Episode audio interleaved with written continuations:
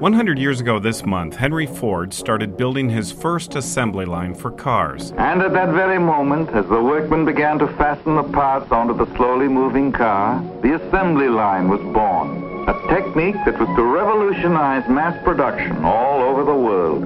Instead of building cars one by one, which took about twelve hours, he automated the process so that each car took just a half hour to build. Once they found that the idea would work, they began to improve it, refine it.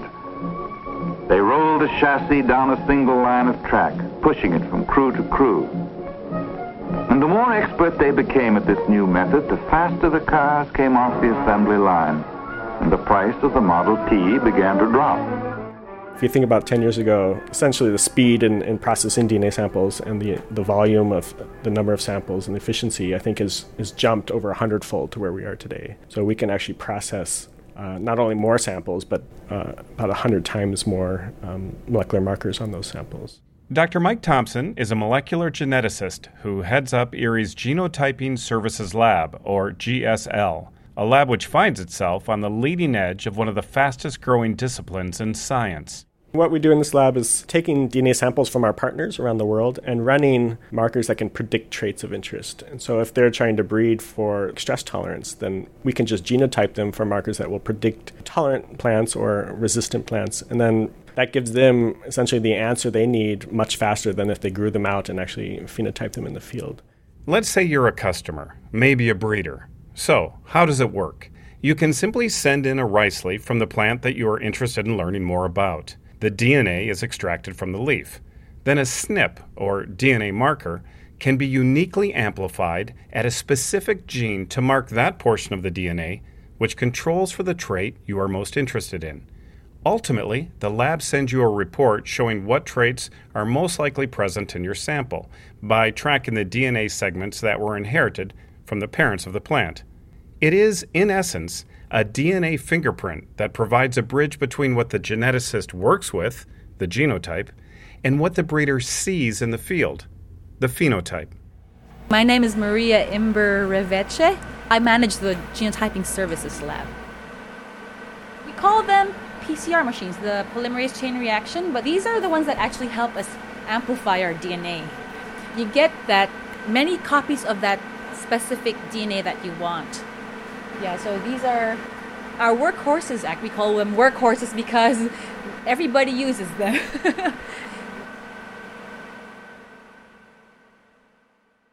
I mean, volume is quite important to us because that's what helps bring the cost down. So the more, actually, the more samples we have, the cheaper it is per per sample to genotype. But then we have to ensure that we do have a rapid turnaround time. So the speed is also quite important for us, just because the customers often, if they're in a breeding program, they need that data very quickly.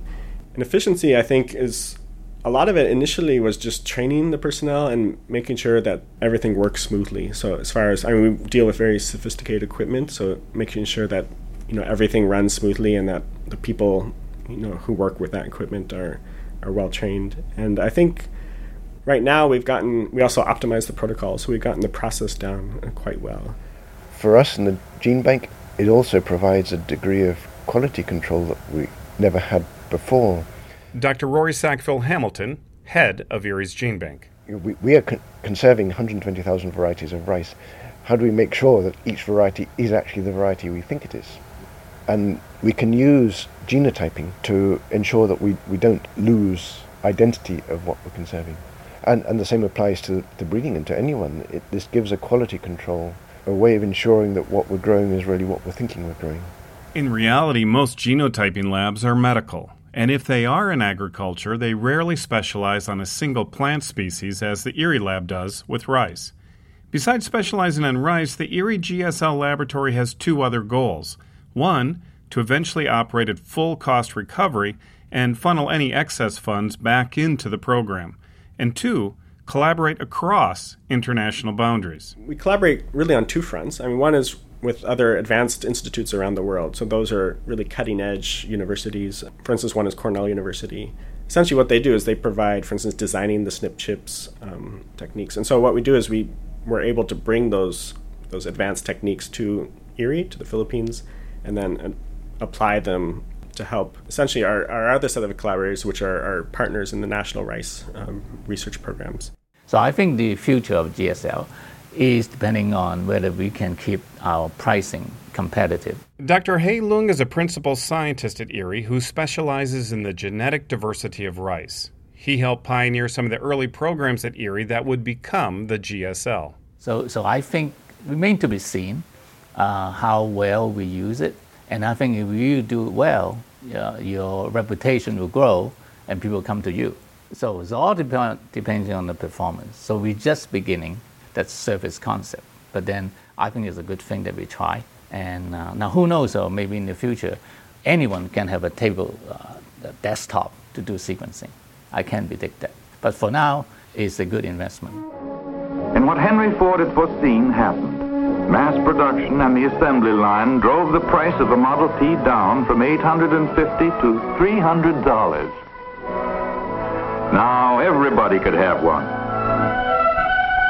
For IRRI Radio, I'm Michael Joyce.